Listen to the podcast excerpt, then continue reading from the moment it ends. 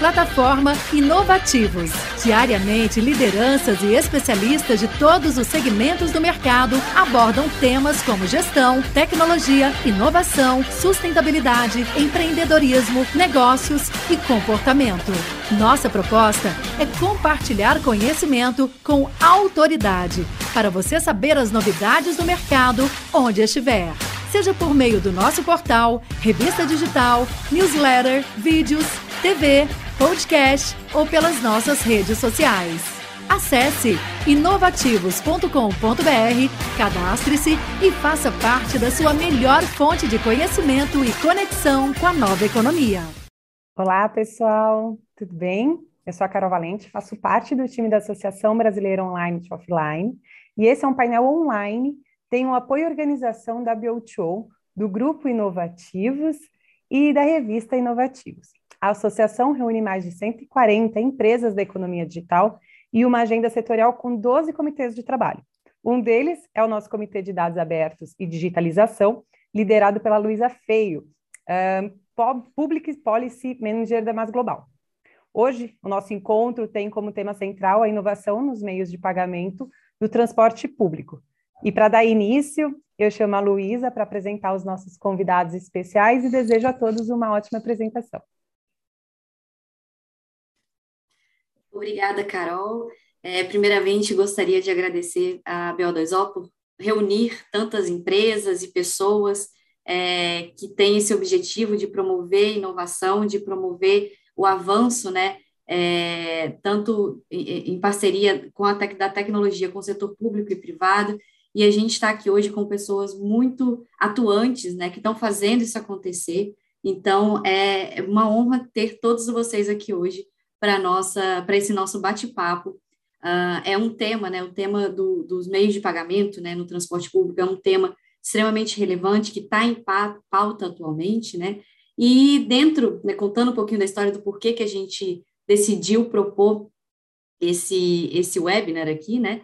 É, a gente percebeu dentro da associação, né, tanto as empresas de mobilidade quanto empresas de, de meios de pagamento, é, que existia ali uma convergência e um espaço muito interessante para a gente evoluir. E, e, que a gente poderia ajudar realmente a fomentar é, essa intersecção com o setor público e esse sentido de inovação. Né? Hoje a gente vê no Brasil e no mundo inteiro é, diversas soluções já sendo implementadas com êxito, né?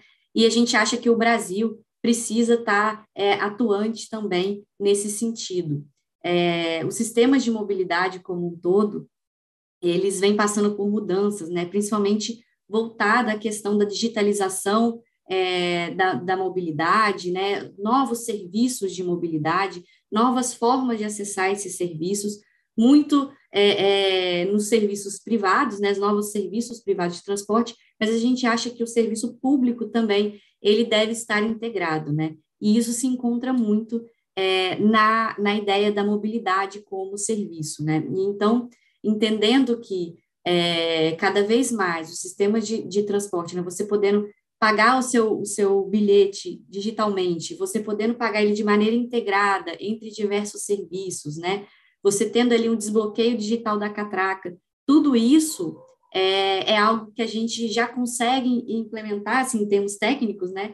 Mas que a gente precisa cada vez mais fomentar e se unir e trabalhar junto para que isso seja uma realidade. E que, no fundo, né, o mais importante é que o usuário, é, ele tenha, o usuário do sistema de transporte tenha maior acesso, é, maior é, é capacidade de, de é, comprar as suas passagens, não só de comprar as suas passagens, mas maior facilidade de acessar o sistema de transporte como um todo, e que esse sistema de transporte também tenha, funcione de maneira mais integrada.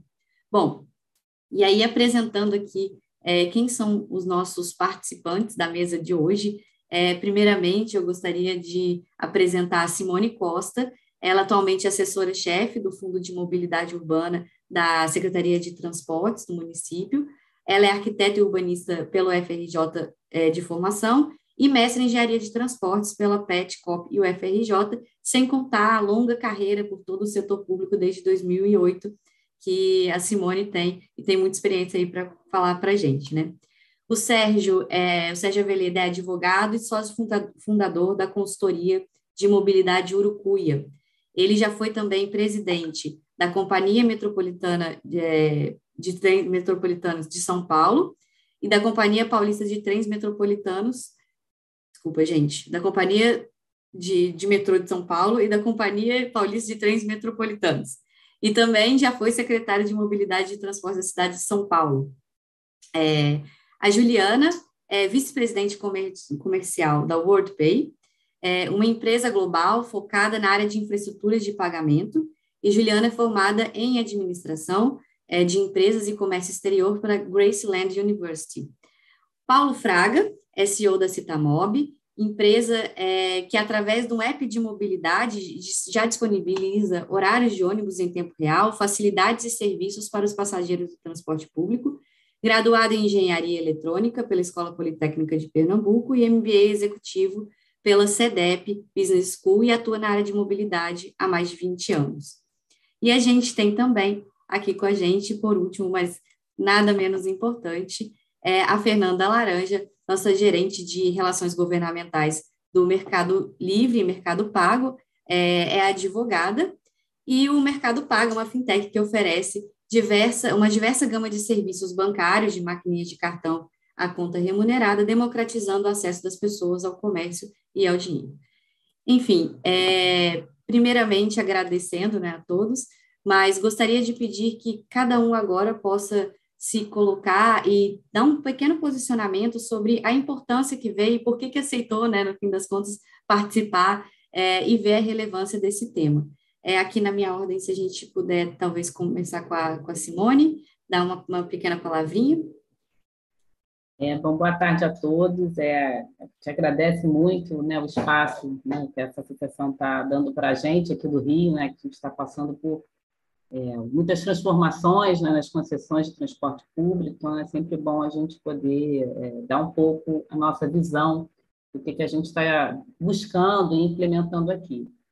Bom, então, primeiramente, eu acho que é, assim, é muito importante a gente enfatizar as questões da política pública de transporte público. O transporte público ele dá acesso às oportunidades urbanas, dá acesso à escola, emprego, atividades né, de sobrevivência né, na cidade. Então, essa é a primeira coisa. E a modalidade de pagamento, ela propicia exatamente o acesso a essa política pública.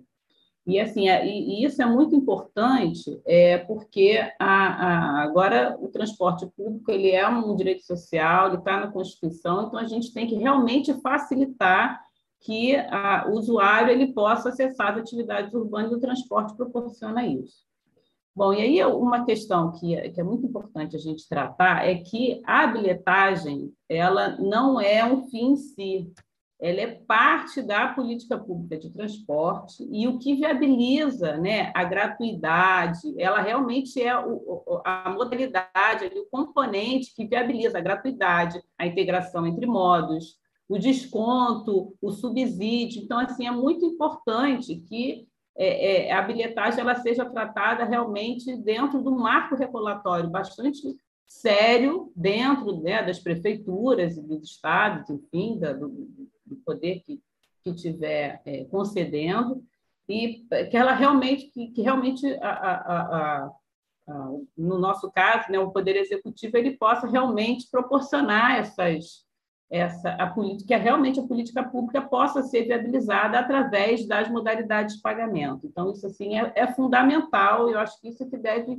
orientar né, as discussões, né? Como é que a gente faz para facilitar a vida do usuário, como é que ele faz para facilitar o pagamento, como é que uma pessoa que não usa o transporte público precisou usar, ela não tem que passar por fila, por não se informar, por não ter onde comprar cartão, né, por essas situações todas, porque aí ela desiste. Né? No fim das contas, é isso. Hoje, o transporte público, com toda a confusão da, da pandemia, ele está sendo usado por quem não tem outra alternativa e quem tem alternativa não usa mais. Aí, realmente, usa né, outras modalidades de transporte que têm uma modalidade de pagamento muito mais user-friendly. Né? E a gente realmente precisa trazer esses conceitos para o transporte público se a gente realmente quer viabilizar o transporte público né, para proporcionar vida na cidade.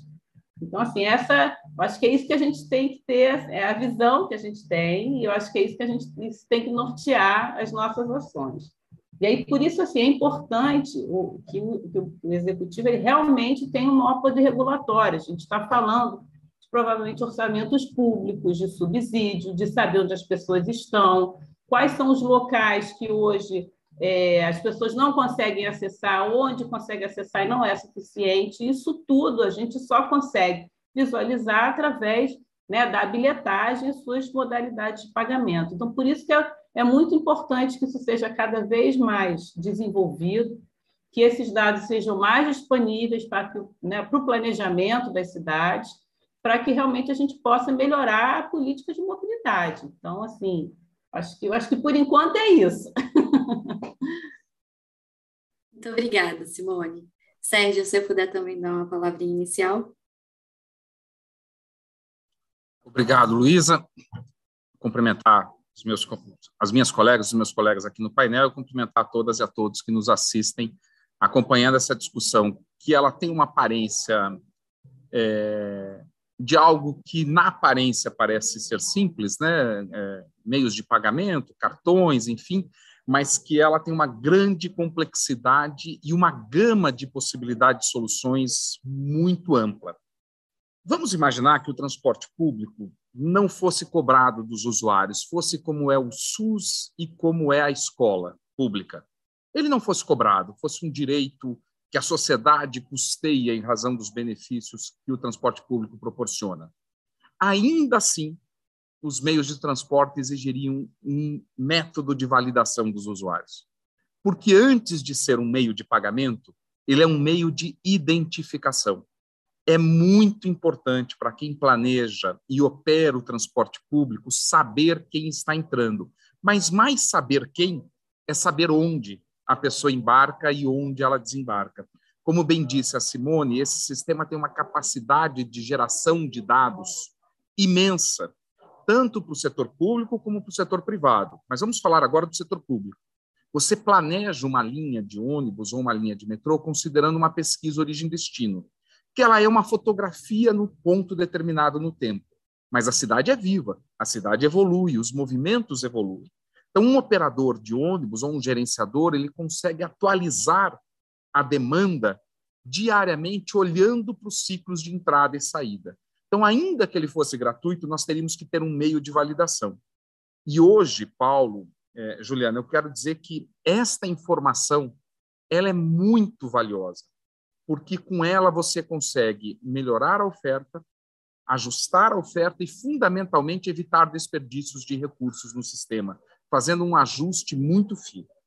Mas já que nós temos que cobrar, porque o nosso modelo de financiamento do transporte público ele não é gratuito, a gente distribui os custos entre os usuários e às vezes entre o poder público, mas os usuários são chamados a contribuir, nós precisamos olhar para isto como um meio que facilite o acesso do usuário ao sistema.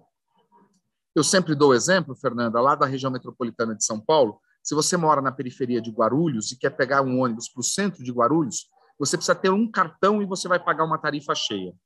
Quando você chegar lá no centro de Guarulhos, você quer ir para São Paulo, se prepare para ter o segundo cartão e pagar a segunda tarifa cheia. Quando você estiver dentro da cidade de São Paulo e você quer ir para um terminal, um outro bairro, se prepare para ter o terceiro cartão e pagar a terceira tarifa. O que, que nós estamos dizendo a este usuário? Por favor, compre uma motocicleta, não venha nos incomodar aqui no transporte público. Nós estamos, na verdade, dificultando o acesso pelos meios de pagamento. Então, o meio de pagamento não é simplesmente registrar a transação, validar a entrada ou acesso. Ele define se alguém vai poder entrar ou não no sistema. E para finalizar essa minha intervenção inicial, Luísa, quero lembrar que o transporte público vive hoje a maior crise de sustentabilidade financeira da sua história. Nós estamos perdendo usuários. Perdemos usuários na pandemia que não vamos recuperar. A visão do meio de pagamento através do poder público e também do setor privado deve ser garantir o máximo de conforto, o máximo de informação, o máximo de gerenciamento dessa informação e a máxima capacidade de integrações tarifárias, não só entre o transporte público, entre todos os modos de transporte que compõem a mobilidade urbana. Então, é um desafio gigantesco, é algo muito complexo. Às vezes, as pessoas veem a gente passando um cartão num bloqueio e acham que aquilo ali é simples. Aquilo tem uma infraestrutura brutal por detrás e ele pode facilitar o acesso ou ser um grande dificultador de acesso ao sistema. Obrigada, Sérgio. É, Juliana, se puder também dar sua contribuição. Claro, obrigada, Luísa. É, primeiramente, agradecer né, a todos aqui pelo, pelo painel. É, bom, eu sou Juliana, da WordPay, apenas para contextualizar rapidinho aqui que é a WordPay. A WordPay é uma empresa que ela oferece né, essas soluções de pagamento que permitem aos nossos clientes a processarem e gerenciarem seus pagamentos de forma simplificada, independente do canal, da indústria, então, nós ajudamos é, os nossos clientes a expandirem os seus negócios pelo mundo. A gente tem mais de um milhão de comerciantes que utilizam a WordPay globalmente e hoje 200 tipos de pagamento ao redor do mundo. A inovação de pagamento faz parte, obviamente, do nosso dia a dia, independente do setor. É, essas inovações elas estão cada vez mais aceleradas, né? A gente vê que é, o jeito que a gente pagava há dois anos atrás não é mais é, como a gente paga hoje. E uma vez que o consumidor ele experimenta essas novas tecnologias, ele tem uma boa experiência, né? Ele não quer voltar atrás. Ele quer continuar utilizando aquelas boas práticas e o que ele gostou de utilizar anteriormente. É, então, essas novas tecnologias de pagamento, elas estão aí para conveniência do consumidor, para o consumidor é, escolher como deseja pagar, né? E isso, é claro, tem que, que passar, né, e se aplicar aí para o transporte público também. É, a WordPay, ela também atua, né, a gente não consegue atuar sozinha nesse, nesse universo, a gente, então, a gente tem parcerias com alguns provedores globais de infraestrutura que apoiam nossos clientes né, nessa construção de tecnologia física para aceitar esses pagamentos contactless de open looping, sem fricção, e, e oferecer aí a melhor solução para o usuário. Obrigada, Juliana. É, Paulo, também, se puder dar uma contribuição aí. Boa tarde a todos e a todas. Muito obrigado pelo convite. É, acho que vai ser uma discussão muito bacana. É, como contribuição, eu acredito muito no modelo, eu estou apelidando aqui de modelo 4D, para essa nova realidade, passa um pouco do que vocês já falaram, né? mas a gente está falando de um consumidor digital, né, pessoal? A gente está falando de um consumidor hoje que ele é 100% digital. A gente está acostumado com esse novo mundo digital, então precisamos que os meios de pagamento de transporte público eles sejam digitais. A gente está falando, como o Sérgio bem citou, de uma crise é, enorme no setor e de um setor que precisa de eficiência e, portanto, precisa de um segundo D, que é a desintermediação. Nós temos muitos intermediários hoje entre o dinheiro que está com o passageiro e o dinheiro que chega ao final das contas ali para custear todo o sistema. Então essa desintermediação ela é, é muito importante, ela é imperativa que aconteça. É, nós também precisamos de desmaterialização. Hoje, nos sistemas convencionais de bilhetagem eletrônica, existe todo um processo materializado e ele começa no cartão. E o simples fato do cartão existir já traz consigo uma cascata enorme de custo. Né? Traz consigo ali o custo de emissão do cartão, de gestão do cartão, do atendimento, da rede de vendas, todo o processo de distribuição de crédito. Então, a gente precisa, de fato, desmaterializar o cartão. E, por fim, a gente precisa democratizar, precisa que esse novo meio de pagamento, né, de fato, seja democrático, que ele possa ser utilizado por todos, porque o transporte público é um, um, um serviço público e precisa de acesso a todos. É, vou falar um pouquinho mais sobre cada um desses Ds, mas só para deixar, né, plantar uma sementinha aí na cabeça de vocês. Eu, de fato, acredito muito nesse modelo. Acredito no modelo mais, talvez, desregulamentado, indo até um pouquinho ao encontro aqui, é, do que a Simone trouxe como um modelo possível, viu, Simone? Não que a regulamentação ela não seja imperativa e importante, mas a gente pode ter um modelo de pagamento um pouco mais desregulamentado para que ele seja mais democrático. Eu posso explicar um pouquinho do que eu estou falando daqui a pouco para não tomar muito tempo de vocês. Mas queria só deixar essas sementinhas aí. Daqui a pouco a gente pode falar um pouco mais. Obrigada, Paulo. E Fernanda, se puder também. Obrigada. Oi, boa tarde a todos. Um prazer estar aqui nesse painel, um especial aqui com a Simone, com o Sérgio, o Sérgio que eu acompanhei tanto aqui em São Paulo, nas, na Secretaria de Mobilidade, na época eu estava numa empresa de mobilidade, então um prazer estar aqui nessa discussão. É, eu trabalho no Mercado Pago, o Mercado Pago ele nasceu como um, um braço financeiro do Mercado Livre para dar segurança aos usuários e aos vendedores. Hoje nós já somos uma empresa completa, uma plataforma completa de pagamento, com mais de 35 milhões de usuários, é, e a gente acredita como uma missão fundamental que a democratização ao acesso do serviço é um, é um fator-chave de desenvolvimento do progresso da sociedade. Então, o, o, acesso aos meios de pagamentos e a simplificação do acesso a esses meios de pagamento pelos usuários é, é uma atividade fim nossa no mercado pago todos os dias. E a, bilhetagem, a digitalização dos meios de, de transporte é uma das vertentes que a gente entende que vai permitir que o usuário entre no sistema financeiro e passe a ter acesso não só a serviços simplificados, de qualidade, é, que facilitem a vida dele, assim como a um sistema financeiro que hoje é muito fechado, que para ele parecia ser inatingível e impossível de se entrar, né?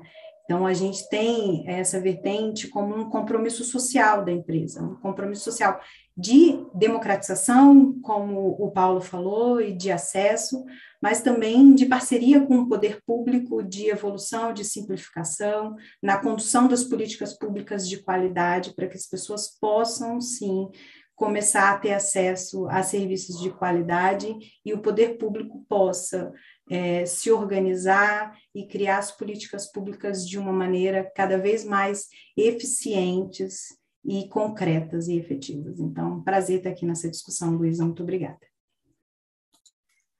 Obrigada a todos. Bom, é, só fazendo um pequeno apanhado aqui das coisas que já foram colocadas, né? Acho que a gente pode ver que existem benefícios tanto para o poder público, a gente consegue identificar, né, questões relacionadas ao planejamento, à gestão, é, quando a gente fala de, de inovação na, no meio de pagamentos do transporte, né? É, a gente tem também questões relacionadas ao uso, uso do usuário, né? O, o usabilidade que, que o passageiro vai ter com relação ao seu sistema de transporte, melhoria da jornada das pessoas, do dia a dia, né? E também oportunidades de negócios, né? De, de, de desenvolvimento, né? Então, assim, eu acho que é, além do próprio incentivo e fomento ao uso do transporte público como um todo. Então, acho que é realmente é, é, essa trabalhar a, o pagamento né, no transporte público é trabalhar, ter, dar um novo olhar para esse espaço aí que tem é, para a gente desenvolver e trazer muita inovação para fomentar é, qualificação seja na esfera pública, seja para o passageiro, seja até para próprias empresas. Acho que é um ganha-ganha-ganha. Bom, é, e agora eu vou trazer algumas perguntas para vocês. É, gostaria de direcionar a primeira pergunta à Simone e ao Sérgio, como representantes do poder público, o Sérgio também com sua experiência já do poder público, mas também como especialista. É, primeiramente, saber é, o porquê que é importante promover essa inovação, né, é, como um todo, assim, no acesso ao, ao transporte público, e como que vocês veem é, a possibilidade da integração entre iniciativa pública e privada para que isso aconteça, né? É, dá, um, dá uma ideia geral, então, se vocês puderem contribuir um pouquinho, fiquem à vontade. Simone, começa? Posso, posso começar. Tá bom, é, eu acho que assim, até na, na, que eu falei inicialmente, é, é, assim, através da modalidade de pagamento que a gente acessa esse serviço de transporte público. Né? Assim, como ele é concebido hoje, acho difícil, não vai ter uma, uma solução, uma, e que você não tenha que, pelo menos, quantificar, pagar né, essa, esse acesso ao transporte público e, claro, acesso a todas as outras oportunidades urbanas que ele advém. E aí o seguinte, eu acho, e realmente a gente tem um avanço nas modalidades de pagamento, né, em outras esferas da vida social, que isso ainda não está refletido no transporte público, isso dificulta o acesso. Então, assim, isso não é bom para ninguém, isso não é bom para o usuário, isso não é bom para o poder público, isso não é bom né, para as empresas que estão, né, que têm é, possibilidade de, de, de, trazer essas soluções o transporte público. Então, assim, é muito importante que a gente possa, e aí no caso do poder público, a gente precisa regular, aí eu, eu vou discordar do Paulo, porque se a gente não regular direito, até regular a inovação na modalidade de pagamento, a gente não tem nada, a gente vai ter né, uma, uma situação em que a inovação está acontecendo em outros campos das, da vida pública e ela não está sendo trazida para o transporte público. Então, entendo que aí sim o poder público ele tem que entrar né, de uma maneira mais forte, né, através né, dos seus contratos, através dos processos públicos de contratação, para que a gente possa é, para que a gente possa realmente trazer essa inovação para dentro. Então, até um pouco o esforço da Secretaria de Transporte hoje na Prefeitura do Rio é nessa nessa iniciativa, né? A gente entende que é, é, existe um sistema inerte que está trazendo bastante problemas, né? E é que a gente precisa trazer é, é mais transparência, é, e, que, e que a gente possa introduzir essas, essas inovações que já estão acontecendo na vida né, pública e privada, né, em, outros, em outros setores, para dentro do transporte público. Obrigado, Simone. É, Luísa, em primeiro lugar, eu vou falar é, da questão da parceria entre o setor público e o setor privado. O serviço, o transporte público é um serviço público quem faz a sua concepção, o seu planejamento, responsável pela sua gestão, e, em última análise, quem é responsável por prover esse serviço ao poder público. Ele o faz diretamente, em alguns casos, mas, em geral, o faz por intermédio de operadores privados, porque a operação privada é mais eficiente, tem muito mais flexibilidade. Eu costumo brincar, a Simone sabe bem disso, quando você for uma repartição pública, não roube a caneta. E não é porque ela é barata, não é nada disso, é porque ela não funciona é, ela foi comprada por pregão, é a caneta mais barata do mercado. Ela escreve por uma vez e depois ela trava. É, se fosse só comprar caneta, que se comprasse assim no poder público, a gente estava bem, mas não, se compra de tudo, inclusive soluções de tecnologia. Então, você imagina um poder público que licita um sistema, é obrigado a licitar, e é natural que seja assim, é bom que seja assim, para que todos possam disputar, e ali, depois de dois, três anos, ele precisa atualizar esse sistema. O que ele faz? Ele licita o módulo de atualização. Aí ganha uma outra empresa. E isso ele vai ao longo dos anos e vira um Frankenstein inadministrável em termos de tecnologia. E mais, o tempo da licitação, quando ele conclui a licitação e começa a implantar o módulo, aquilo já está superado. Aí, quando ele está terminado de implantar o módulo, é, e nem se fala, eu dou o exemplo do bilhete único de São Paulo, que tem defasagens tecnológicas severíssimas, que poderia hoje estar oferecendo muito mais funcionalidades, mas que o poder público se vê limitado. Então, nós precisamos entender o seguinte: ao poder público compete prover dados e receber dados. Isso é fundamental. O poder público precisa ter total acesso a todo tipo de informação gerada pelo sistema de acesso, pelo sistema que garante, que valida a entrada do passageiro no sistema. Ele precisa saber quem é, que horas entrou, é, onde saiu. Se não controla a saída, a gente sabe onde ele saiu pela viagem de volta, né? Alguém pega o ônibus de manhã na sua casa e desembarca no centro para trabalhar. De tarde, ele embarca nesse ônibus. Então, a gente consegue saber a origem e destino dele, mesmo que você não precise validar na saída. Então, não há como fazer isso se não houver uma aliança inteligente e eficiente entre os dois setores. Não acho que a melhor governança é deixar isso na mão dos operadores de ônibus acho que isto também não é conveniente, salvo se tiver salvaguardas contratuais muito claras de acesso a dados. O Rio de Janeiro está aí, anunciou um acordo que a gente tem que parabenizar a Prefeitura do Rio, os operadores de ônibus, pela maturidade com que estão resolvendo um grande impasse no sistema local. Mas também não pode o poder público imaginar que ele será capaz de fazer tudo sozinho, porque ele tem limitações de flexibilidade muito severas. Ou seja, um modelo onde o poder público providencia dados, abre esse sistema a todos os interessados, os interessados apresentam as suas soluções em protocolos que sejam abertos, mas que sejam protocolos é, interoperáveis, ou seja, eu posso ter um cartão, eu posso ter um, um QR Code, eu posso ter um aplicativo, e tudo isso me garante acesso, seria o modelo ideal, porque aí o usuário define o que é melhor para ele. Então, esta aliança é fundamental. E, Luísa, a primeira pergunta sua. Eu acho que definir a facilidade do modo como a pessoa vai entrar no sistema é definir prioridade ou não para o transporte público. Prioridade no transporte público não é só BRT e faixa de ônibus. Dado e funcionalidade de acesso é fundamental. Se eu não sou capaz de gerenciar a minha viagem, eu vou para o aplicativo, eu vou a pé, ou eu compro uma moto, cuja prestação, por incrível que pareça, é mais barata do que as tarifas somadas do transporte público em muitas cidades brasileiras. É, é, então, definir essa facilidade em que eu abro meu celular, olho onde está o ônibus, que horas ele vai passar, com o mesmo aplicativo eu pago, me integro, obtenho as, os descontos tarifários, saio dali, pego a bicicleta com o mesmo sistema, isso é fundamental se a gente quiser convidar as pessoas a usarem o transporte mais democrático, mais acessível, mais sustentável e mais seguro que é o transporte público. Muito obrigada, eh, Sérgio Simone. É, bom, e, e, e, aí eu acho que agora a gente vai seguir na, um pouco na mesma linha e passar também a palavra um pouco para as empresas, né? A gente tem estudado bastante no GT de bilhetagem, né? Como que o próprio setor público, é, o setor privado poderia contribuir também para a qualificação dessa experiência do usuário, né? É, e na própria viabilização de sistemas mais tecnológicos, né? A gente costuma falar muito é, da questão, né, dos desbloqueios, né, dos desbloqueios digitais, né, sem o, sem o cartão.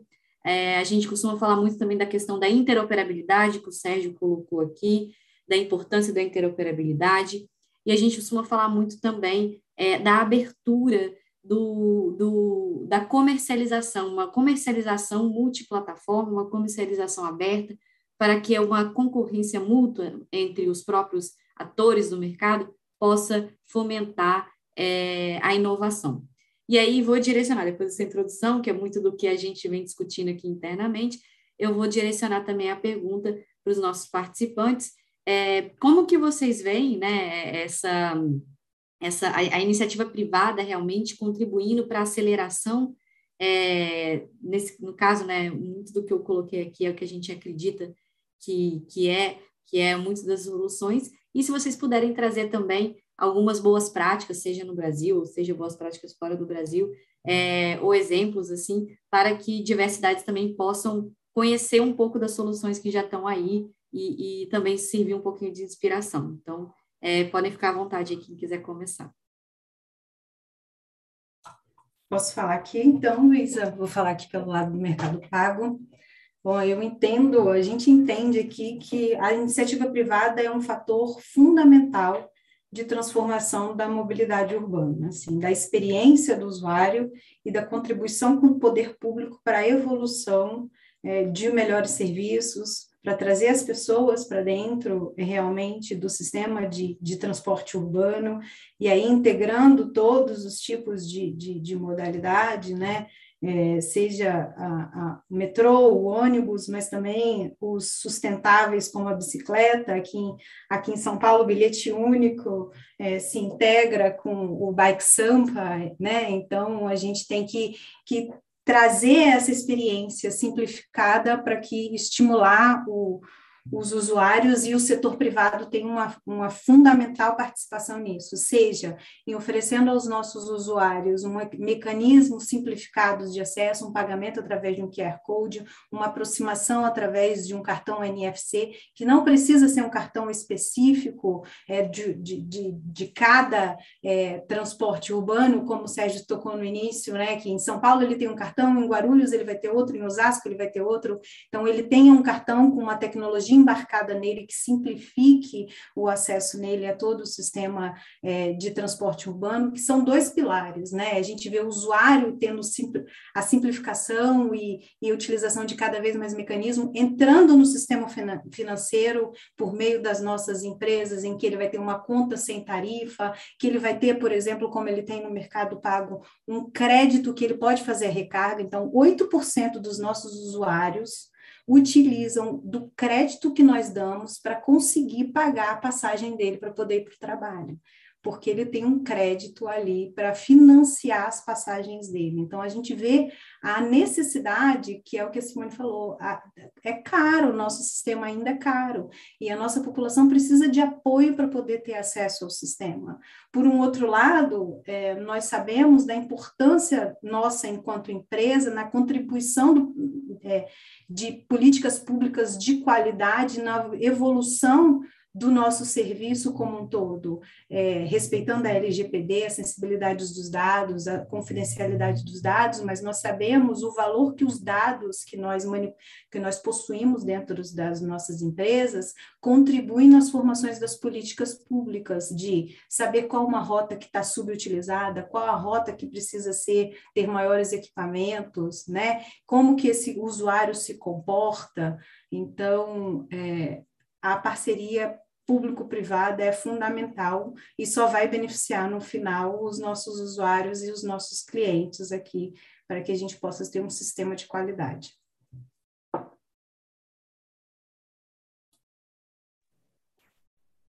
Bom, vou, vou pegar o gancho aqui. Então, né, essa, como que a gente vê essa integração ali entre as iniciativas públicas e, e privadas, ela estimula uma certa é, concorrência, né, é, o que quase sempre promove benefício, né? uma vez que estimula é, inovação, transparência, a busca né, por valor agregado, a conveniência para o consumidor. Né? A WorldPay ela trabalha com fornecedores de transporte é, em todo o mundo, tanto no setor público quanto no setor privado.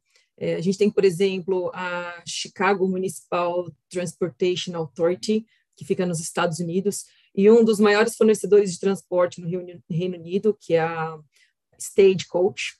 Né? E nesses mercados, é, ao eles incluírem novos canais de venda para a utilização do transporte público, seja de por aplicativo ou da utilização de solução de, de open loop para pagamento de aproximação, eles melhoraram muito a experiência do usuário, né? agregando aí eficiência em todos o, os processos. Né? Então, bem o que na linha aí do que o Sérgio falou anteriormente.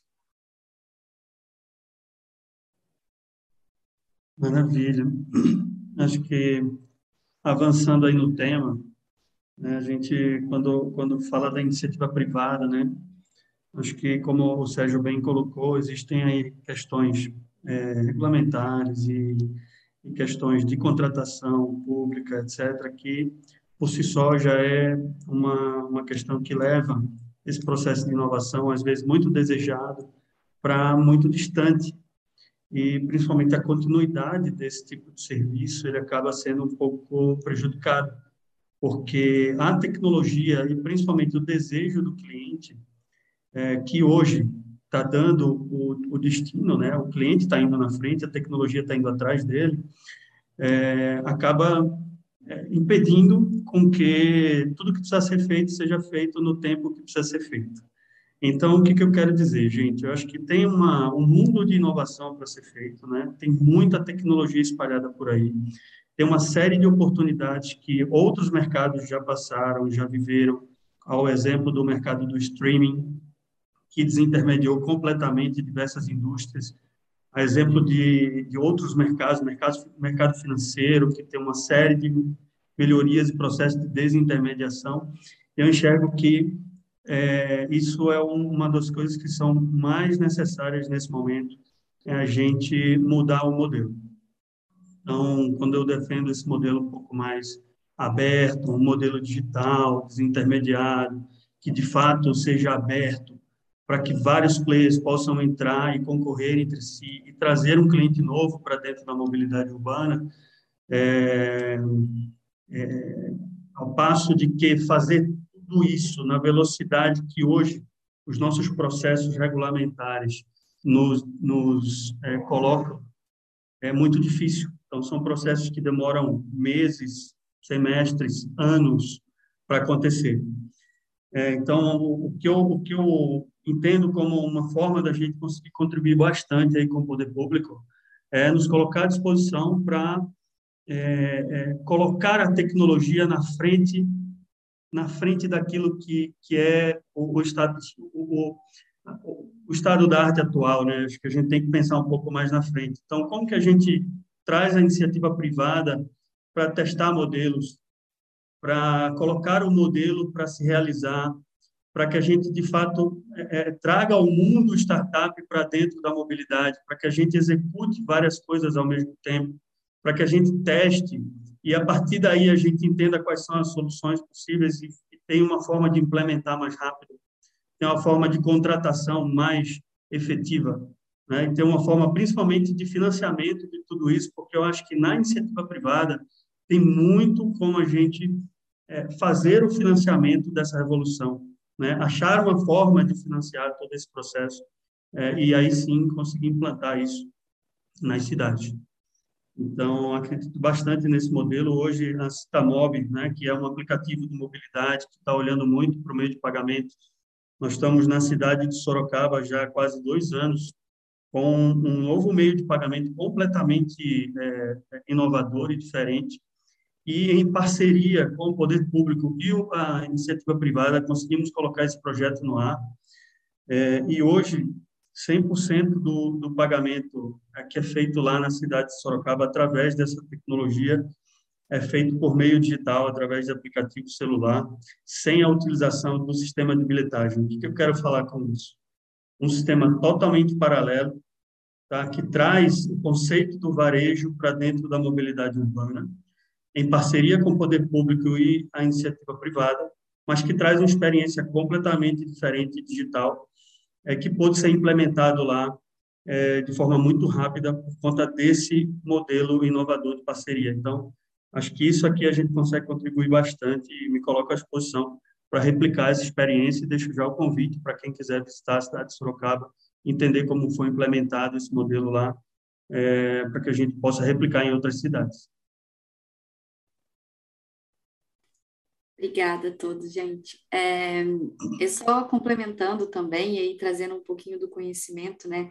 A Mass Global é, é uma empresa que trabalha bastante já, já tem bastante é, aplicação já na, na Europa, né? E, e conseguiu implementar a ideia da mobilidade como serviço, né? Uma plataforma única que acessa diversos serviços de transporte. E a tendência que a gente tem visto muito por lá, e aí trazendo um pouquinho dessa visão do transporte de fora, é um direcionamento para sistemas de transporte cada vez mais abertos, né? Não, né, a infraestrutura, né, básica, obviamente, ela ainda fica com é, gerenciada assim pelo poder público, a, a, essa regulamentação tarifária e tudo, mas a parte da comercialização e do acesso é, tem, tem se olhado muito mais para abertura é, desse mercado, para que diversas empresas possam atuar e também é, para que é, essa interoperabilidade dos serviços, é, promovendo sempre essa interoperabilidade entre os serviços, sejam eles os diversos serviços públicos, né, metropolitanos, diversas cidades, né, serviços de transporte público, mas também entre serviços públicos e privados, né, os aplicativos, enfim, para que a pessoa cada vez mais tenha conveniência no seu deslocamento e a, essa ideia também do que o, o, o Paulo colocou, da des, cada vez mais desmaterialização desse mundo digital. Então, é, podendo contribuir também, é, gostaria de dar, de dar esse pitaquinho aqui. Mas voltando às perguntas, né, e aí eu queria é, talvez direcionar um pouquinho mais para Simone, é, para ela trazer um pouquinho da experiência do Rio e pensando em todas essas tecnologias né, que a gente está falando aqui, que vêm sendo colocadas pelo, pelas empresas privadas, Quais são os principais assim é, é, desafios para a gente talvez conseguir avançar nesse nível, né? Ou desafios ou oportunidades que a gente tenha para a gente talvez ir evoluindo, né? Como que vocês têm vivenciado disso? É, é, o Sérgio já colocou, né? Tem feito um trabalho muito legal, super inovador, um super avanço, é, e, e trazer um pouquinho dessa experiência para a gente ouvir aqui um pouquinho também. É, bom, é, bom, primeiro, eu acho que o que é importante, assim, essa motiva, né, tem uma questão, né, de transparência muito grande. Eu acho assim, tem uma questão que eu acho que é, é fundamental, é, é, a escala do Rio de Janeiro. Né? O Rio de Janeiro né, é uma cidade de 6 milhões de habitantes, numa região metropolitana de aproximadamente 12 milhões de habitantes. Então, assim, é, a gente é claro que a gente a gente sabe, né, que a inovação ela passa pelo pequeno, passa por pilotos, passa por pequena escala, mas que a gente quando a gente está falando de política pública, né, de permitir o acesso à política pública de mobilidade, a gente realmente está falando de é, é, é empresas, né, de uma questão né, mais estruturada, porque não é brincadeira operar né, uma, né, né, nessa escala. Né? Então, assim, é, eu acho que assim, é, é eu, eu entendo muito a ansiedade né, da startup, todo mundo quer fazer piloto no Rio e tal, mas a gente tem que entender que, o, que, o, que o, a questão da política pública ela vai se desenvolvendo lentamente, infeliz, infelizmente ou felizmente, porque à medida que ela vai, ela não volta. Então, é, esse é, é, é, a questão da política pública também. Não adianta a gente achar que vai dar um cavalo de pau de uma hora para outra, é, desregulamentar tudo, que não, funciona desse jeito. A gente tem que ir passo a passo em busca né, de, de, de sistemas é, é né, dessa inovação. E aí, hoje que a gente está buscando é um pouco é o que? A transparência, a gente realmente ter acesso a esses dados, porque é muito importante uma cidade da escala do Rio de Janeiro poder planejar com, né, com um mínimo de confiabilidade dos dados que tem. Então, assim, isso é fundamental, é premissa fundamental de todo o nosso projeto, né, o projeto que está sendo né, liderado aí pela secretária Maina Celidoni e pelo prefeito Eduardo Paz. E tem uma outra questão, que é realmente essa, essa história de ser mais amigável para o usuário, que é realmente difícil. Ele fazer a sua recarga hoje é difícil. Mesmo que ele faça online, ele tem que validar isso em algum lugar para que para poder né, usar. Eu uso o transporte público valido, né, eu tenho a, a o privilégio de morar perto de um lugar de recarga, com ATM de recarga. Eu vejo, às vezes, as pessoas brigando com a ATM porque o dinheiro não reconheceu a nota, que usa-se muito dinheiro no Rio de Janeiro. Então, assim, eu, pessoalmente, eu tenho o privilégio de não andar mais com notas e moedas, mas isso não é a realidade da população do Rio de Janeiro. Né? Lá na Zona Oeste, né, nas áreas mais vulneráveis da cidade, as pessoas vão com moedinha contadinha embarcar no ônibus todo dia. Então, assim, você acha que ela não queria botar uns 100 reais no cartão e ter que evitar a fila? Com certeza, mas não é o caso do Rio de Janeiro. Então, assim, então a gente precisa, então, o nosso esforço hoje é a gente poder é, é, implementar né, uma, uma, uma, estrutura né, de modalidade de pagamento que possa ir fazendo essa transição, acomodando esses dois ao mesmo tempo. Né? A gente está até nesse né, processo de habilitagem, tem todo, né, várias questões aí da licitação acontecendo, e a gente recebeu uma pergunta que eu achei muito curiosa. Se vai ser tudo digital, por que, que eu preciso ter ATM? Aí a gente respondeu de uma maneira assim muito elegante, mas eu vontade de dizer, que você está no Rio de Janeiro. Então, assim, você não, não conhece a realidade do Rio de Janeiro para fazer uma pergunta dessa, não é possível, né? Então, enfim, então, assim, por isso que, assim, é, eu acho que esse dá um pouco o tom, né? Eu entendo a ansiedade de fazer piloto, startup, vamos integrar tudo com todo mundo, mas a gente tem que entender que o usuário do transporte público, ele tem que e passando por essa transição aos poucos, porque tem gente que hoje está fora do sistema porque não consegue pagar. Então, assim, ah, excelente se a gente conseguir é, é definir soluções de pagamento que possa né, usar essa desbancarização, né, não ter tarifa, e aí ele, né, o dinheiro que ele consegue ali, num crédito ali, num negócio que ele comprou, no arroz que ele comprou, virou centavos para o transporte público, pode ser excelente, a gente quer isso. Porque hoje a pessoa, né, boa parte da população do Rio de Janeiro, se desloca colocando dinheiro no ATM e usando o transporte depois. Então, assim, é, é, é, é, eu acho que é um pouco essa transição né, que a gente tem que fazer lentamente. A gente realmente entende que é o setor privado que vai trazer essa inovação, poder público, sim, vai ser super complicado a gente ficar licitando ATM, licitando bilheteiro, licitando sistema digital, digitando, é, é, é, negociando tarifa de cartão de crédito de Pix com, com, com o banco. Assim, se a gente tiver que fazer, a gente vai fazer, mas é super complicado. Então, realmente, a gente entende que o setor privado tem que nos ajudar nessa história, se a gente realmente quiser oferecer. E, assim, é um, a gente entende que é um, um potencial incrível, né? que são né, 2 milhões e meio de usuários todo dia.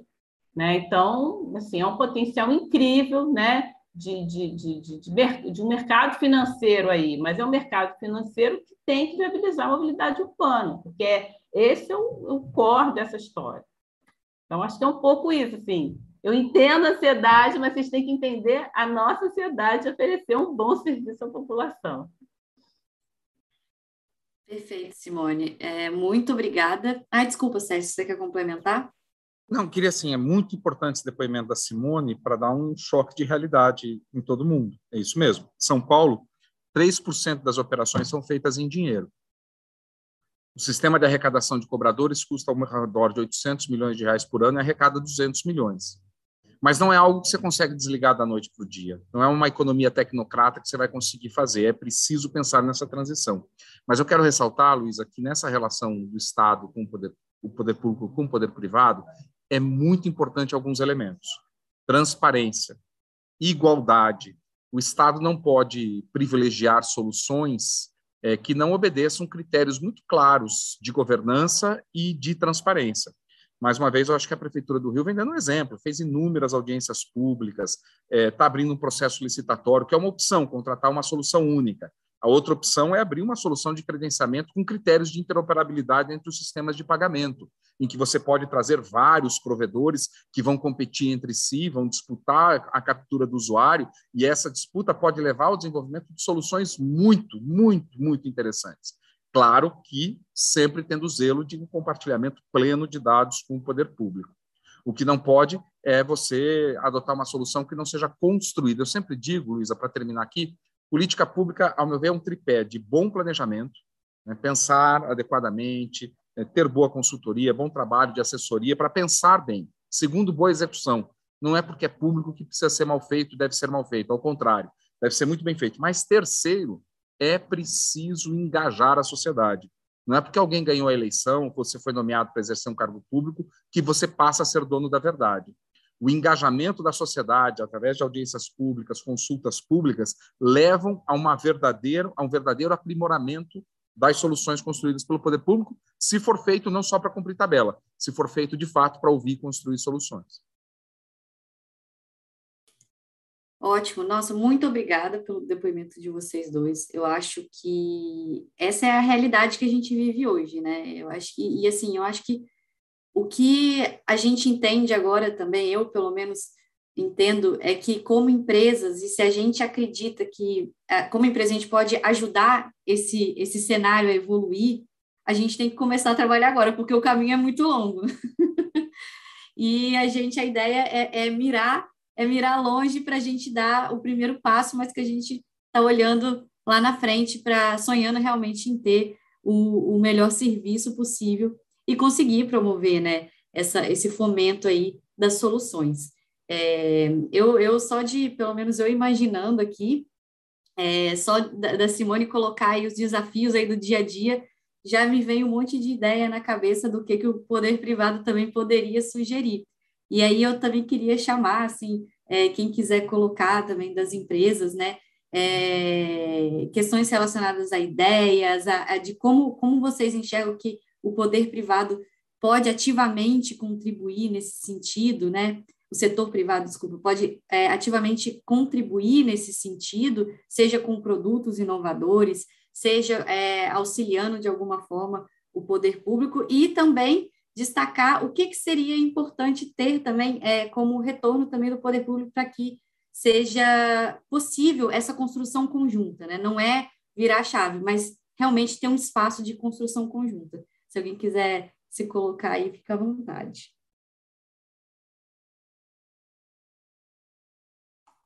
Acho que eu posso falar aqui um pouquinho daqui. É, eu acho que esse ambiente de competição e de abertura do sistema, ele é muito importante. É, São Paulo tem sido um exemplo disso, né? Nós temos uma gama aqui de empresas que já permitem a recarga digital, é, e com isso, naturalmente, se oferece serviços de maior qualidade, uma evolução tecnológica é, que só beneficia o usuário. É, temos algumas cidades, Curitiba, Jundiaí, aqui no interior de São Paulo, também é um exemplo que está começando a utilizar a tecnologia NFC. Como, como a Simone falou, é, para o poder público, efetivamente, a evolução é, e o Sérgio também citou isso no início, que quando se termina uma licitação, quando você está fechando, é, finalizando as implementações, você já tem uma nova tecnologia e você já está atrás novamente, precisando correr é, e, e, e, suprir essa demanda para o poder privado também, a gente tem aqui também, óbvio, uma facilidade maior e mecanismos maior e um interesse muito grande de contribuir, mas a gente se depara também com muitas dificuldades, né? Então, eu acho que essa aproximação e essa conversa com o poder público para entender é, a realidade do nosso país é fundamental que a gente preste um serviço de qualidade e aí oferte aos nossos clientes realmente benefícios, né?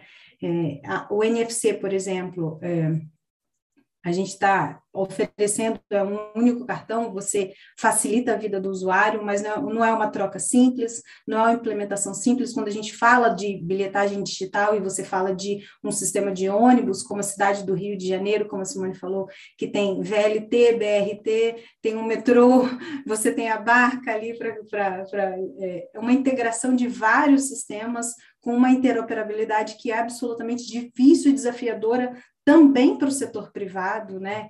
Então, é uma construção muito conjunta e que para a gente também é muito desafiadora, né, Luiz? Assim, apesar da gente saber que a gente tem muito a contribuir, a gente sabe também que, que, que, que é muito complicada. Mas a gente tem visto aí, eu acho que a abertura do setor, você permitir que várias empresas permitam é, e ofereçam ao, ao, aos, aos usuários é, a oportunidade de fazer a habilidade, seja o pagamento através de um QR Code, seja a, através de um cartão NFC, eu acho que a forma, é o caminho para que esse sistema evolua e, as, e, e os usuários, o, o poder público tem aí uma parceira enquanto empresa privada que contribua na formação da política pública e na evolução, na transparência, na gestão desses sistemas, né, que é desafiador para o ponto de vista de, de, do ambiente de transporte, mas também ao usuário para que ele é, realmente facilite a vida, tenha um acesso rápido, não tenha fila é, e se estimule a usar o sistema.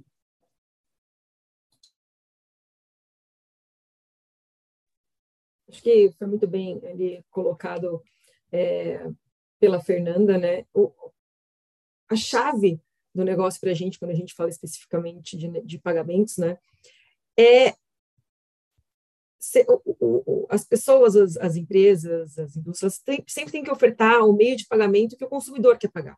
Então, se aquele consumidor está acostumado a pagar com a moedinha, ele quer pagar com a moedinha, quer pagar com dinheiro, ele precisa ter acesso a isso.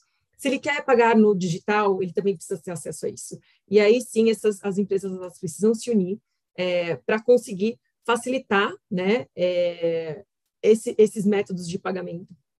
Ele tem uma migração clara, já vindo de outros setores que é, todos os, os, os, consumidores, cada vez mais, eles estão é, indo para o meio digital, seja pra, por NFC, seja por, por QR Code, eles querem pagar é, é de forma mais facilitada. É, a gente até tem um estudo também interessante na, na WorldPay, é, em 12 países, incluindo ali o Brasil, que a gente olha muito a porcentagem de consumidores que eles abandonam a compra, né? Então, a gente tem que em torno de 27% dos consumidores, eles abandonam uma compra se não puderem pagar com o seu método de, de, de pagamento preferido, né? É claro que esse número ele varia de setor para setor, ele varia, ele com certeza deve ser menor, né, para o transporte, transporte público, mas esse número ele existe, né? Acho que foi o, foi o Sérgio que colocou é, também que hoje, se as pessoas têm condição de, de irem para o transporte privado, elas vão utilizar. Então, é, minha contribuição aí também com, com essa questão dos números e a gente olhar é, o abandono, né? Quem, quem não está e poderia estar utilizando também o transporte público.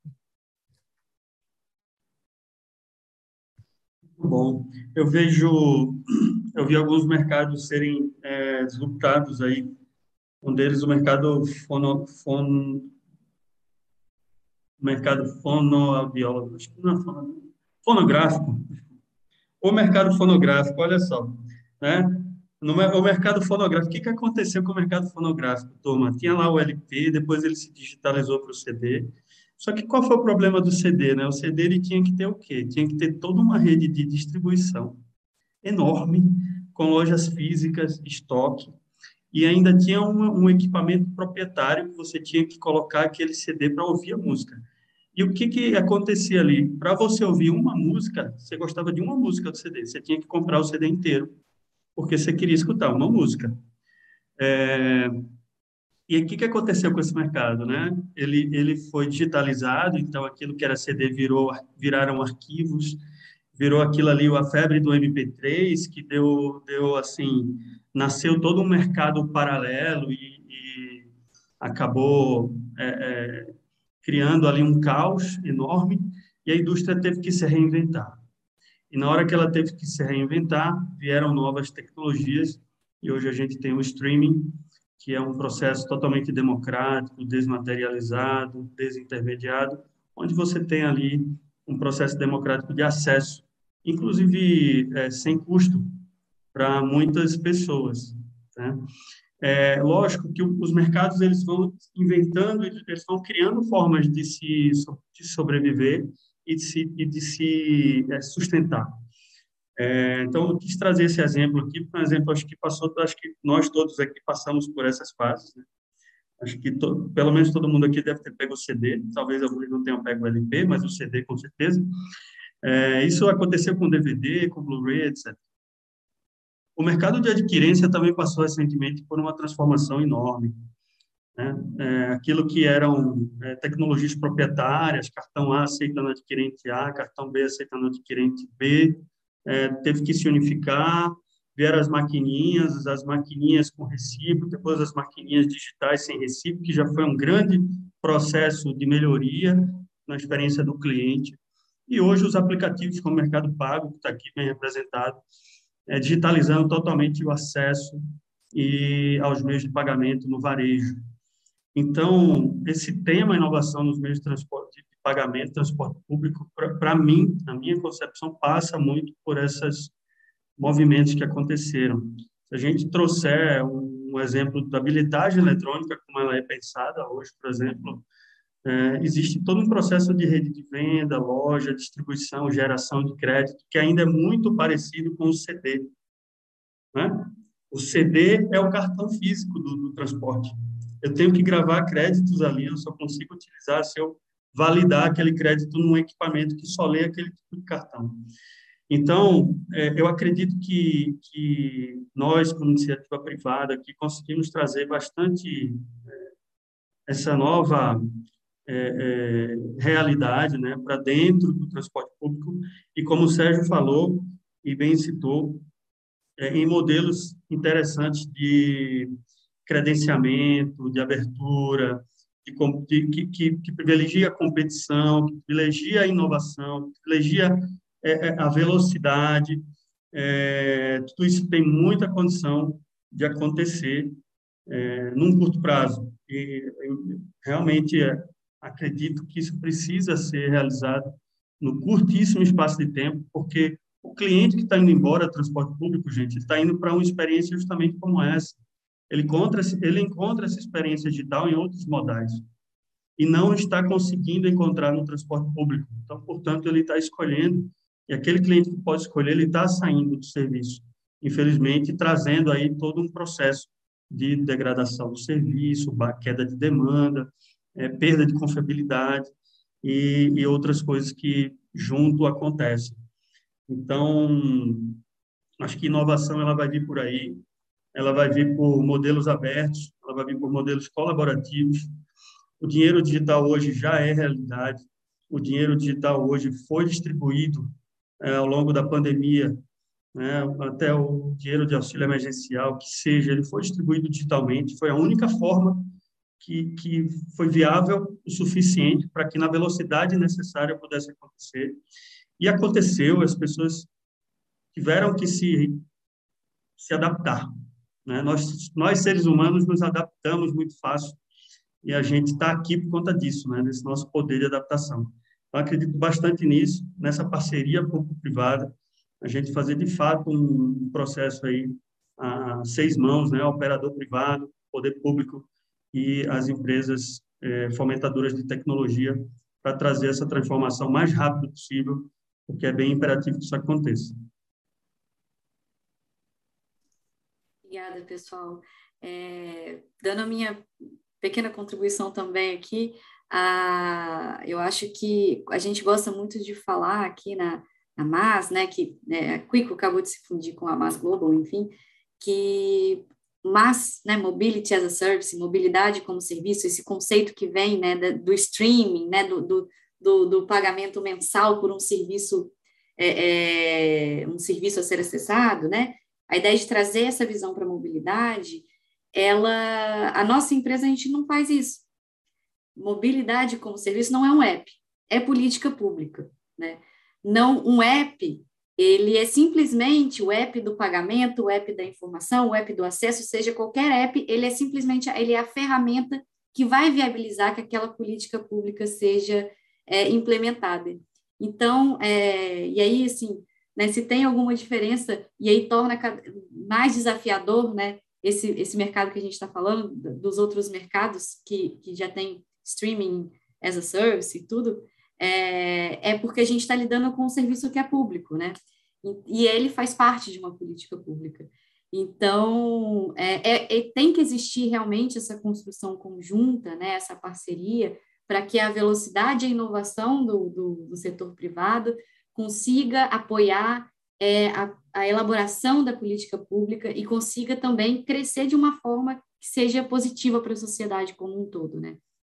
Então, é, eu acho que é, trazendo essa visão também do lado de empresa aqui, é, eu acho que seria é, esse ponto. E para finalizar, eu gostaria primeiro de, de, fazer essa pergunta mais direcionada ao Sérgio, mas depois deixo aberto também para quem quiser é, é, complementar.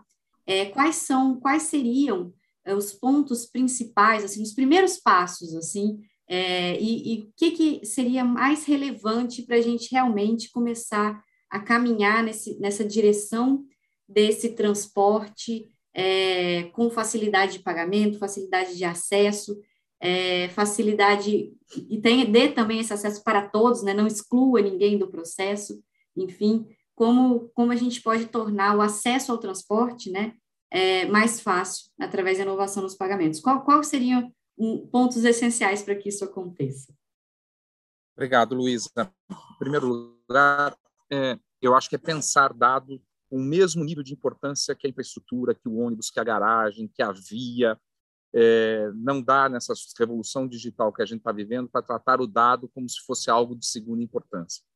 E dado aqui eu falo no sentido mais amplo da palavra, quer dizer, é, dado é a capacidade que a gente tem de gerar informação e de devolver informação para o usuário.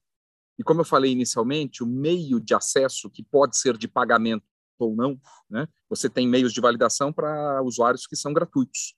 Né? É, é, ele é fundamental na geração de dados, mas não é só isso.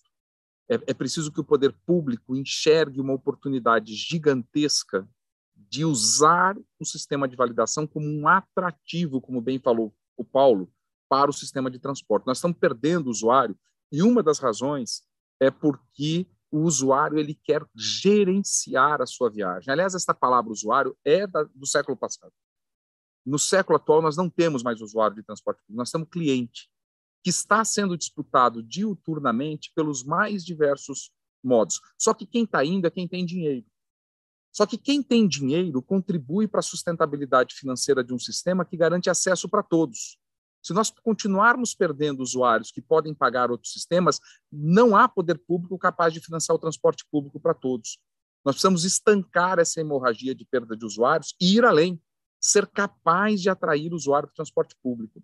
Enquanto a gente pensar pequeno do ponto de vista dos meios de pagamento ou dos meios de acesso, nós não estamos contribuindo para isso. Então, o que, que o poder público precisa fazer? Olhar para as grandes experiências. Eu peço desculpas, eu estava num ambiente que foi preciso fechar, eu estou aqui sozinho num lugar aberto, num frio danado aqui em Curitiba, por isso que eu estou tão escuro na tela. É, nós precisamos assegurar que o poder público, então, enxergue isso como um meio de atração, olhar para as boas práticas internacionais, olhar para o que está acontecendo em outros lugares e se abrir para parcerias com o setor privado, parcerias pautadas pelo respeito à lei, pela transparência, pela igualdade de oportunidades às empresas que estão nesse setor e, se puder ainda, não garantir exclusividade. Se você puder ter um ambiente em que várias empresas disputam com protocolos de interoperabilidade, de garantia de segurança, ainda tanto melhor, porque você vai dar a oportunidade do usuário escolher. E tendo disputa de escolha, o setor privado acelera ainda mais a introdução de novas tecnologias e novas soluções. E principalmente a fala da Simone, lembrar que a gente vive num país que tem muita gente excluída do sistema digital, excluída do sistema bancário, e elas não podem também ser excluídas do transporte público por conta disso.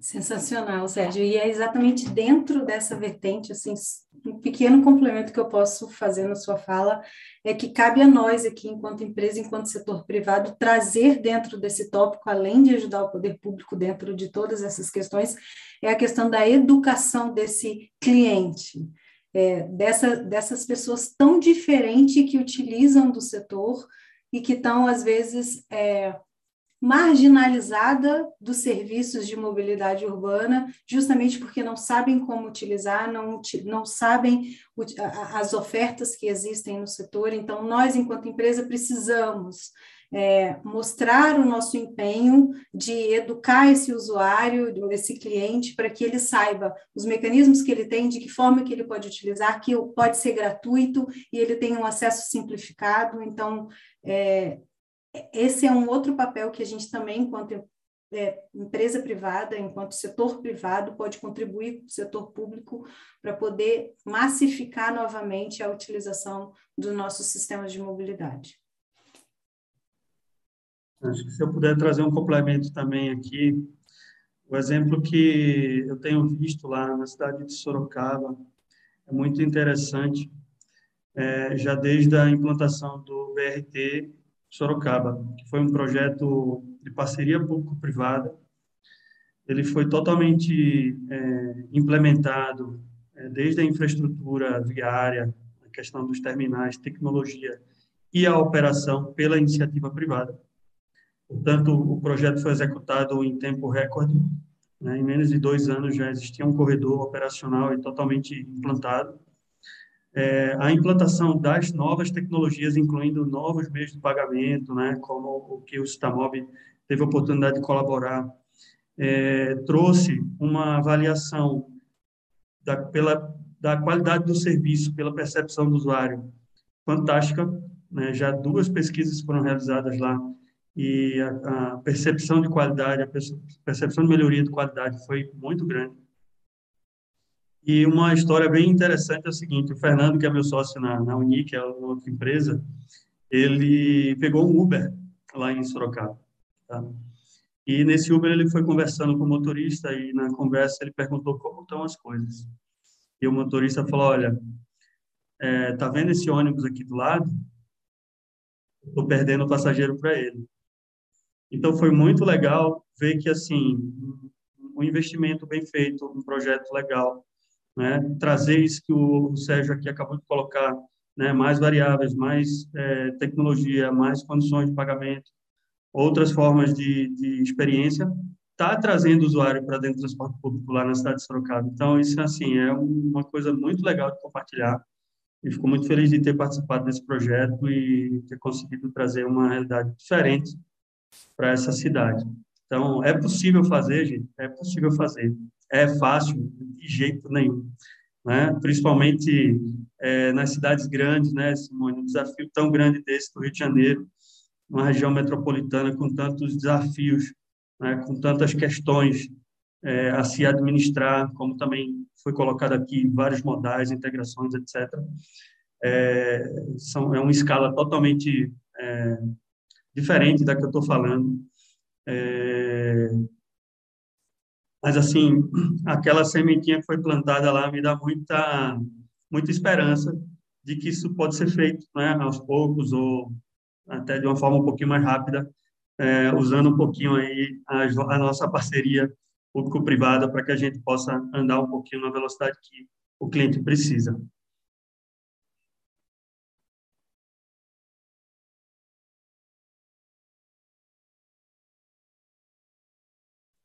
Eu queria acrescentar, assim, que também é uma coisa que eu já estou no serviço público há um certo tempo e acabou que, do tempo que eu, que eu entrei no serviço público, a gente não tinha tantos serviços digitalizados, né? E aí né, acaba que eu venho acompanhando isso, isso com diversos operadores, né, modos de transporte e tal. E essa questão do dado é crucial, porque assim, é, é um pouco isso que o Sérgio falou, né, nossa, nossa experiência de licitação, concessão é essa, a gente é, é, é super cruel para a gente estar tá no serviço público, a gente tem que definir ali no contrato tudo que tem que acontecer, o contrato dura, sei lá, 5 a 10 anos, cinco, e até a licitação sair e esse contrato entrar em operação, já tem outras coisas acontecendo, e aí a gente só ficou vendo do operador, seja ele qual for, ah, mas isso não está no contrato, eu não posso te dar. Ah, mas isso está no contrato, não tem, né? Eu só, posso, eu só te dou o que está no contrato. Então, assim, só que a gente está falando de mobilidade urbana, né? Então, assim, eu acho que a gente, né, é, tem que, a gente tem que realmente, é um consenso, é um entendimento de que, é, é, ah, mas isso é dado no meu negócio. Espera aí, eu não quero, tem coisa que eu não preciso saber, mas tem outras coisas que eu preciso saber, né? Que a gente, como poder público, precisa saber, porque senão, né, assim, a pessoa vai continuar sofrendo, é isso que a gente quer.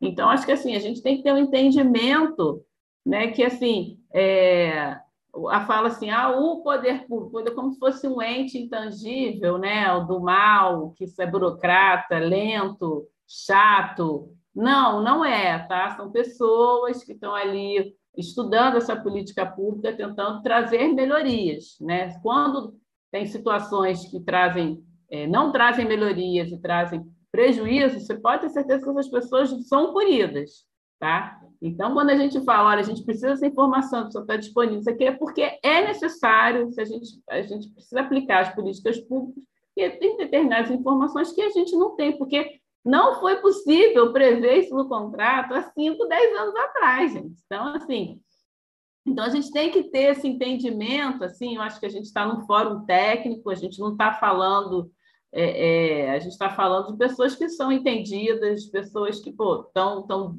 atuando nessa é, firmemente né, nessa questão da, da inovação né, nas modalidades de pagamento. Então, realmente tem determinados que a gente, ah, a gente não previu no contrato, tem muita coisa que a gente não vai ter como prever no contrato, daqui a cinco anos vai precisar de outras coisas. É, é, é assim que funciona. Quer que a gente faça inovação, que a gente seja flexível, todo mundo tem que ser flexível também, né? Vamos combinar. Então, é um pouco assim essa, esse papo reto, né? Tem tanta gente ouvindo, que, assim, é mobilidade urbana é política pública, é política social, é o direito constitucional. E a gente tem que, é, é se o setor privado entende que é, que quer participar dessa história né, por seu interesse de mercado, por, por interesse social, a gente tem todos nós temos que colaborar com isso, né? Então não, não é ficar demonizando o serviço público como um ente que, nossa, só atrapalha.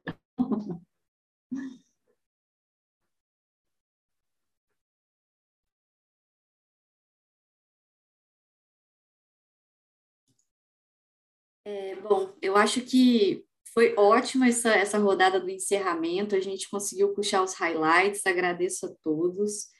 É, e aí agora eu também vou, vou fazer um encerramento aqui é, e falar um pouquinho do, de que eu acho que essa, essa, essa frase, a última que a Simone falou, vamos tem que trabalhar junto, né? É isso aí. É, essa é muito a proposta do que nosso grupo aqui se propõe com a ABO2O, a gente sabe que o Rio está aí, uma das. E a gente sabe, gente, esse tema é, de trazer essa inovação, ele é recente, né, para o meio de pagamento, é algo recente. É, então, a discussão é recente, ela ficou também muito tempo fechada em muito, muito técnica, né? E, e agora eu acho que a nossa vontade é trazer isso cada vez mais para o debate, para unificar, né? Tanto empresa, é, poder público, é, formadores de opinião, para a gente poder caminhar e evoluir, né? E essa é a proposta, seja do nosso comitê, de estar tá atuando de uma maneira bastante integrada para fomentar que cada vez mais rápido a gente consiga evoluir nesse sentido, apesar dos pesares e obstáculos que a gente tem por aí, que são muitos, porque se não fosse a gente não estava aqui iniciando, fazendo esse webinar, discutindo, né?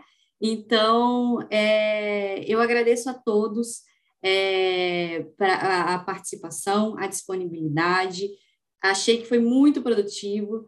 É, a gente, a, a, ABL2O, né, o nosso GT de grupo de trabalho de, de bilhetagem, meio de pagamento, a gente se coloca à disposição para quem ainda estiver ouvindo também e achar que consegue contribuir para a discussão quiser saber mais alguma coisa, mais alguma dúvida, a gente está produzindo materiais, a gente está produzindo estudos, pesquisas e a gente quer evoluir cada vez mais próximo também dos, do, das pessoas que fazem as políticas públicas para a gente conseguir evoluir de uma maneira cada vez mais rápida, mas também é, com impacto positivo para a sociedade como um todo.